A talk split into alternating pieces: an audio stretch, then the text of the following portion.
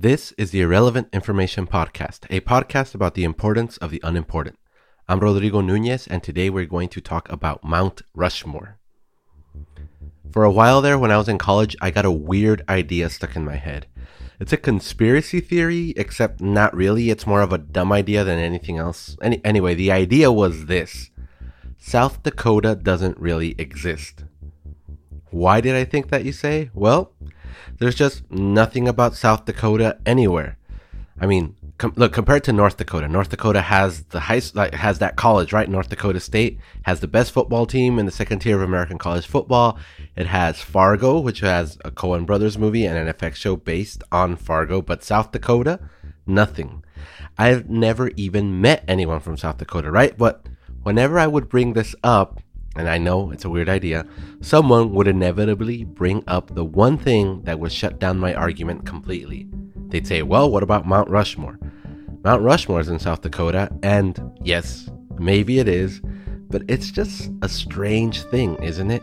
I mean, who would carve four giant heads of presidents into a mountainside in the middle of nowhere, and why? It seems like the kind of thing you'd made up in a story. Giant heads on a mountain? Doesn't that seem kind of made up? And who would do that? Well, my friend, South Dakota is real, believe it or not. And also, believe it or not, despite this weird thought, I've never done drugs. And who would do something like Mount Rushmore? The people of South Dakota.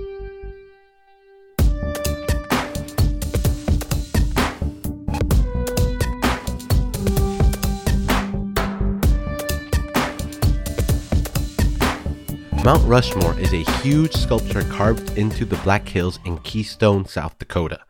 Keystone is about six hours north and a little east of Denver, Colorado, by car.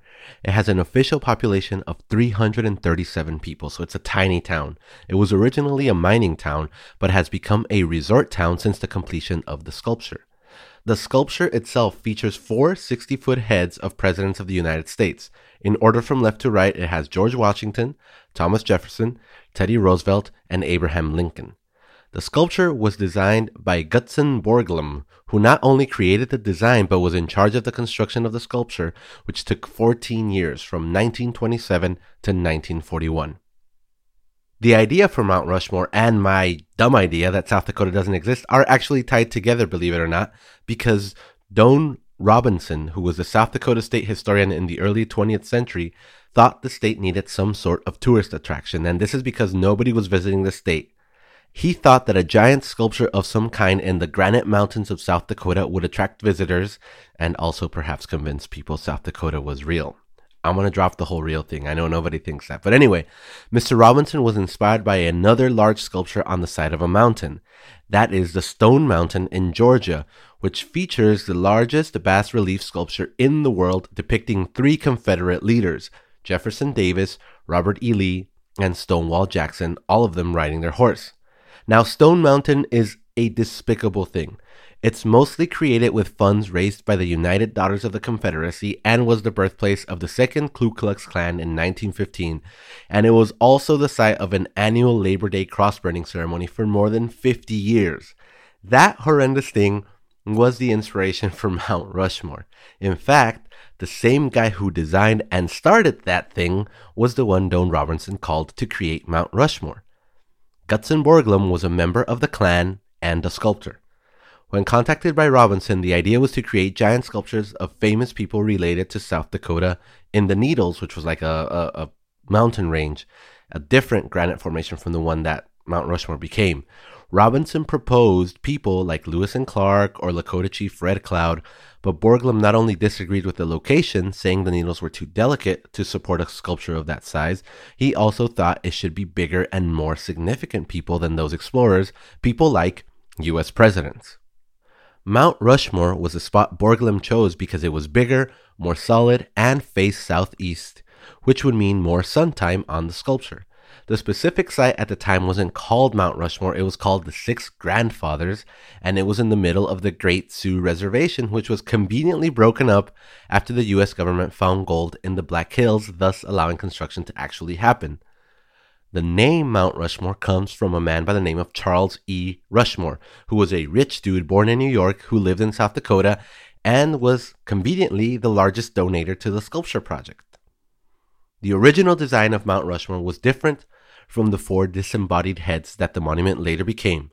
It was originally supposed to feature all the upper bodies of the four, but specifically Washington and Lincoln. Think of like the head all the way down to the waist of every one of the people on there. And these four guys were rep- were chosen because they represented the nation's birth, growth, development, and preservation, respectively. So Washington is birth, Jefferson is growth, you know, the Louisiana Purchase. Teddy is a development, I guess all the trust busting and all the army and all that stuff. And preservation obviously was Lincoln during the Civil War. But I have to say, Teddy probably is the beneficiary of recency bias since he was like it was barely the 1920s, right? The project received congressional approval during President Calvin Coolidge's presidency in 1925, and carving started two years later in 1927. About 400 workers worked on the monument. The technique used to sculpt the mountain was to use dynamite to blow up huge chunks of granite and then a process called honeycombing, where workers would drill ho- holes close to each other, then pick off by hand the smaller pieces after the big blowups. In total, more than 400,000 tons of granite were gracefully blown off the mountain. By July 4th, 1934, Washington's face had been completed and was dedicated. The face of Thomas Jefferson was dedicated two years later in 1936. Now, originally, Tommy J was supposed to be on the left side of George Washington, but after they started him, they found that the mountain there was too unstable, so they just blew off the face that had just started and started on the left side of George Washington. Abraham Lincoln was dedicated on 1937, a year after Thomas Jefferson, and then two years after that, in 1939, the face of Theodore Roosevelt was finally dedicated. In total, the project cost $989 million, and it wasn't even fully done. Remember, originally it was to display the presidents from head to waist, but right as the war was starting, and despite making it through the Great Depression, the government decided enough money was spent on it with $989 million, though. There is a little matter of the legality of it all, though. As if hiring a Klan member to design it wasn't bad enough, the US federal government had set up a treaty with the Lakota Sioux people in 1868, known as the Treaty of Fort Laramie. And in it, the government had granted the Black Hills to the Lakota people in perpetuity. However, that land was taken away in was taken away by the government in 1876 in what is known as the Great Sioux War. The sole purpose of the war was to own the Black Hills since gold had been found there. So, the US government granted the land to the Lakota Sioux forever. Then they find gold, so they go to war against them to take away the land. And once that's all done, they dynamite the face of four of the US presidents into one of their sacred mountains. That's super cool, US government. To this day, the Lakota Sioux decry the construction of Mount Rushmore, and in fact, the ownership of the of those mountains by the U.S. government as illegal. Some of the Lakota Sioux even proposed a counter monument to rival Mount Rushmore, featuring one of the greatest Sioux of all time, a man by the name of Crazy Horse. In 1939, Henry Standing Bear, an Oglala Lakota chief, wrote to the Department of the Interior offering 900 of his own acres in exchange for a mountain in the Black Hills to honor Crazy Horse with a monument. The government agreed, but Standing Bear refused to take any federal funds for the project. Standing Bear also wrote one of the sculptors who worked on Mount Rushmore, a man by the name of Korczak Ziolkowski, to design this sculpture. The site for the monument is on Thunderhead Mountain, about 17 miles from Mount Rushmore. The monument of Crazy Horse is proposed to be 563 feet high and 641 feet long and it would depict Crazy Horse on his horse pointing out. The arm of Crazy Horse would be 263 feet long and the head would be 87 feet tall. In other words, it would tower over Mount Rushmore and it would be the second largest statue in the world after that huge Statue of Unity in India, which I spoke about in an earlier episode of this podcast, which you should look up, called The World's Tallest Statue. Anyway, the statue has been in construction since 1948, and given its massive size and the fact that federal funds are refused, it's far from being completed. In fact, the face was barely completed in 1998, and work was restarted recently in 2011. The construction is managed by the Crazy Horse Memorial Foundation, which is still accepting donations, by the way. This is about much more than a sculpture though. There's also like an education and cultural center planned and a satellite campus of the University of South Dakota. It's a lot. It's about a lot more than a giant structure, even though the giant statue is a big part of it, maybe even the central part of it, right? But even this sculpture has some criticisms from circles within the Lakota. For example, in his 1972 autobiography, John Fire Lame Deer, a Lakota medicine man, said, quote, the whole idea of making a beautiful wild mountain into a statue of him is a pollution of the landscape. It is against the spirit of Crazy Horse. End quote. There's other activists of the Lakota people that compare this statue to like a Christian going to Israel, which is a holy land, right?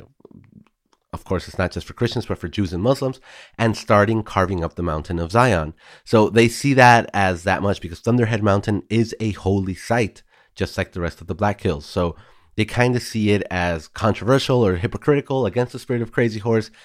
They just see it as something that shouldn't be done. And this is ultimately what I wanted to bring up. Dynamiting faces of anyone onto any mountain is strange. It's weird, it's unnatural. Those four faces on Mount Rushmore will erode at one tenth of an inch every 1,000 years, meaning they'll be there for a long time.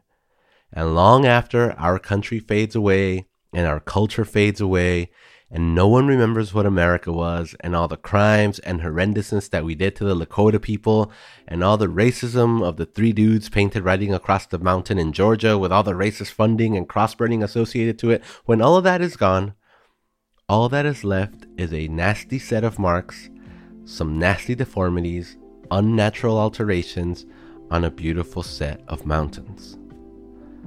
All that remains is humanity's carelessness and short sightedness. We care so little about the world around us that we consider the deforming and near permanent ruining of a mountain a tourist attraction. More so than a monument to this country's greatness, Mount Rushmore is a monument to the ego of America, who apparently, as a culture, we believe that mountains are there to be used as canvases for our great civilization, not realizing that we'll be gone long before they are any sculpture on any mountain is ridiculous. But one that has as much history as Mount Rushmore does is extra ridiculous. Maybe the people of South Dakota should have come up with a better way to convince the world they actually exist.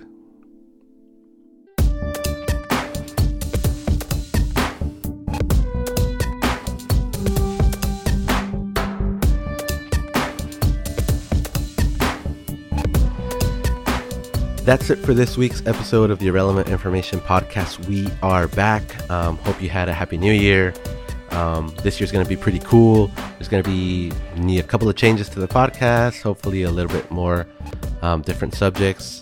Follow us on Twitter at Irrelevant Pub, or my personal account is at Rod Nunez, Rod underscore N U N E Z. If you have any suggestions for any topics or anything you want to hear, any follow ups, reach out. The links are in the show notes. And as always, OR4 did nothing wrong.